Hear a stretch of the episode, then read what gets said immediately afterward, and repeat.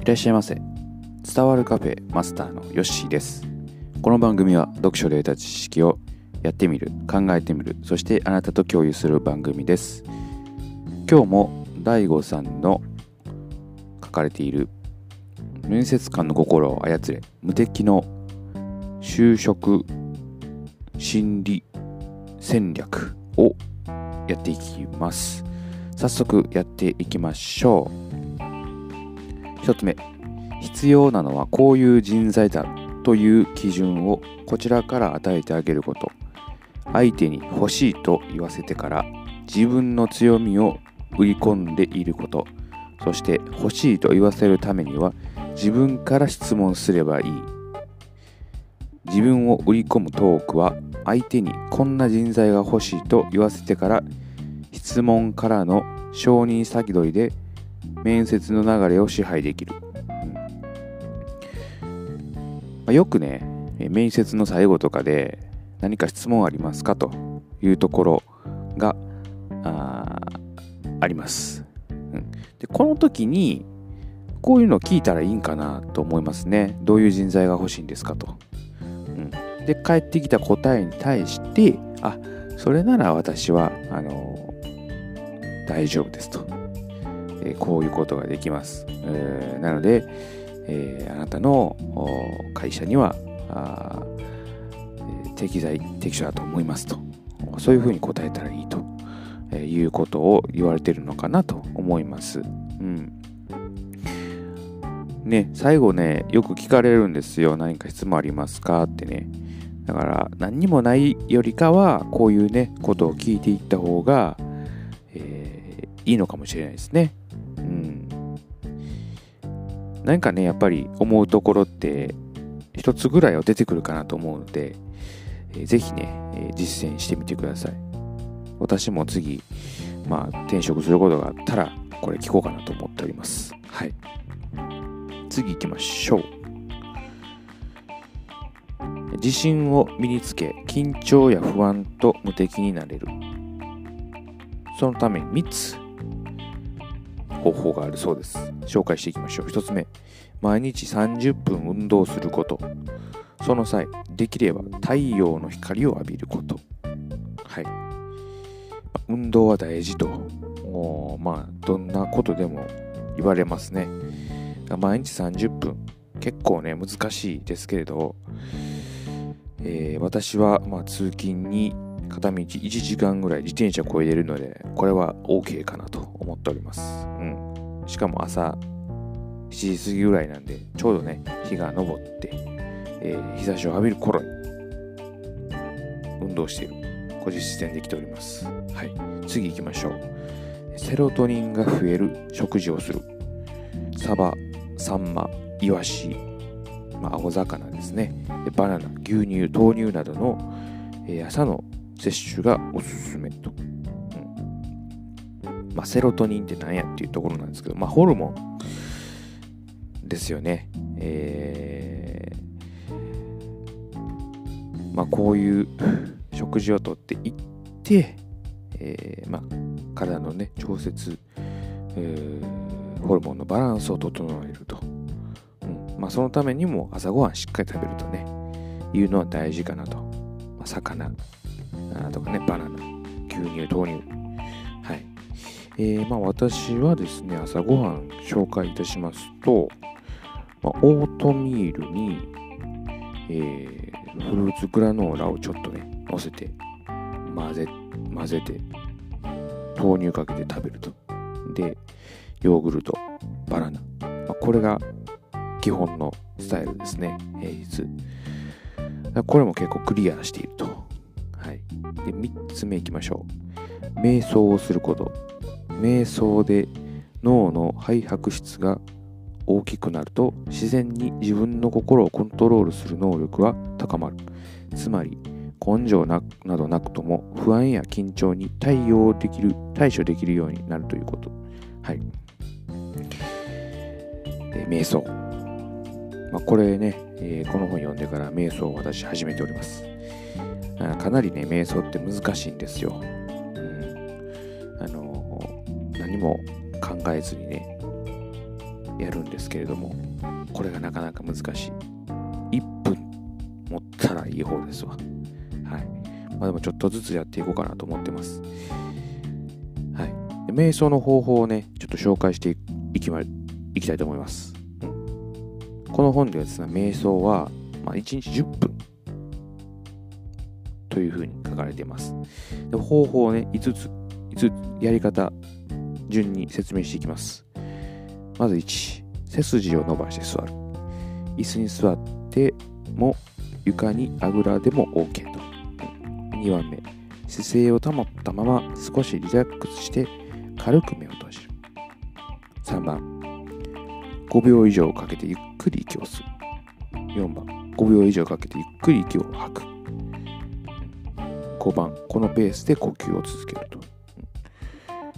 呼吸がそれそうになった気がそれそうになったら呼吸に意識を戻すという作業があたかも筋トレのように脳を鍛えてくれる、うん、ということですね。瞑想、まあ、この方法を、まあ、実践しているんですけれどもあの脳を鍛えるってね筋トレ以上に難しいですね。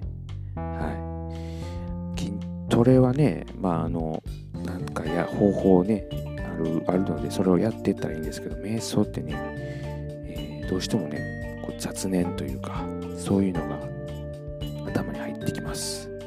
でそれがねなかなか取れへんので、うん、何も考えないって人間難しいんだなというふうに感じております、えー、ですけれども、まあ、ちょっとずつねやっていけば、うん、いいのかなと。もう何て言うんですかねあのアメリカとかでは瞑想ってかなり取り入れられているみたいでね、えー、スティーブ・ジョブズとかもやってたそうなんで、ね、かなりいいのかなと。結構最近のアーティストでも瞑想と入れてる人って多いみたいなんで、はい、やっていこうかなと思ってます。次行きましょう。自己アピールの練習。1つ目、3つあげる。自分を表す言葉の3つ。2つ目、説明を加える。3つの言葉を具体的に説明する。3つ目、3つ褒める。初対面の人に対して褒めるポイントを3つ考える。他人の長所を褒めてしまう。あるいは他人の長所を見つける努力をするだけでも自分をアピールしやすくなる。はい。結構私この本に影響されているので、あのこの配信でね、えー、これをやらせてもらったことがあります。うん、まあ、あのえー、何でしょうか。例えば、まあ、ダンスという単語があれば、まあ、ダンスのいいところ3つ挙げてみるぞ。例えば、動きがキレキレであるとかね、えー、リズム感が良くなるとか、えー、あと何でしょうね。見てて楽しいとかね。何でもいいと思うんですよ。3つ挙げると。それの説明をどんどん加えていく。で、えー、褒めていくと。これは本当にね、いろんなことに使えるかなと思いますね。まあ、人に対しても3つ挙げると。うん。で、それに説明をしていくと。そうすると、どんどんどんどんね、いいところを見つけていけるんですよね。そうすると、他人のいいところを見つけてると、自分のいいところを見つけやすくなると。これは本当に就活とかね、そういうところで自分のいいところを上げてください。長所言ってくださいって言われることあるんで、これはね、やっておくと、とっさの時に使えると思いますね。はい。ぜひともやってみてください。次行きましょう。会話している時に相手の口を観察する。感情はもっぱら口の周りに現れるので読み取りやすい。相手の口が開いていたら肯定、面白い、もっと聞きたいのサイン。閉じていたら否定、つまらない、聞きたくない、自分が喋りたいのサイン。人の話を聞くときは軽く口を開けておくだけでちゃんと聞いてくれているという印象を与えることができる。これはね、僕はあの初めて見ましたね。まあ、目はね、よく言われますね。目が泳いでいるとか、あ線を合わせないとかね言われますけれども、まあ、大悟さんは実は口も、えー、読み取ることができる感情をと、うん。まあ、大悟さん言うながら本当でしょうね。よく見てはるんでね、口も口周り現れるのに読み取りやすいと、なかなかでも意識してなかったら見ないですよね口元ってね。最近ずっとマスクしてるんで全く見る機会がないですね。人の口元ってね。うん。いつかマスク取れたら、うん、やっていきたいなという内容でございます。はい。次行きましょう、えお金では楽しい人生は買えない。職業の選択の自由を手に入れたのなら勇気を持って自分の直感に従ってみる。幸福になりたいならお金を基準に仕事を選んではいけない。誰と働くかが仕事のやりがいに大きな影響を与える。うん。まあそうですね。お金を基準にして仕事を選んではいけない。まあこれはそうなんでしょうがどうしてもお金に目がいってしまいますね。一番最初にね見るところは、だけど、まあ、確かに働いてみるとねよくわかるんですけれどもそこにいる、ね、上司とか同僚、まあ、先輩後輩、ね、どれをとってもやっぱり仕事って人間関係ですので、うん、人間関係悪いとね本当に毎日しんどいですからね、どんだけお金もらっててもそんな環境ではなかなかあの心休まって仕事することはできないのでここに書いてあるように誰と働くかっていうのが、まあ、大事なのかなと、うん、あと自分のねえー、思っている、まあ、やりたい仕事に見つけ見つけて入れたらね、一番いいのかなと思いますが、まあ、それからなかなか難しいですけれども、うん。誰か昔の人が言うてましたけどね、あのー、自分の合ってる仕事を見つけるよりも、今やってる仕事を好きになるのが、幸せの近道だというふうに言われていましたので、はい。ぜひともいい仕事に見つけてもらえたらというふうに思います。頑張ってください。就活される方ね。はい。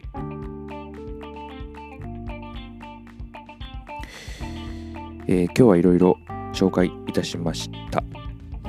もう一回復習していきましょうか。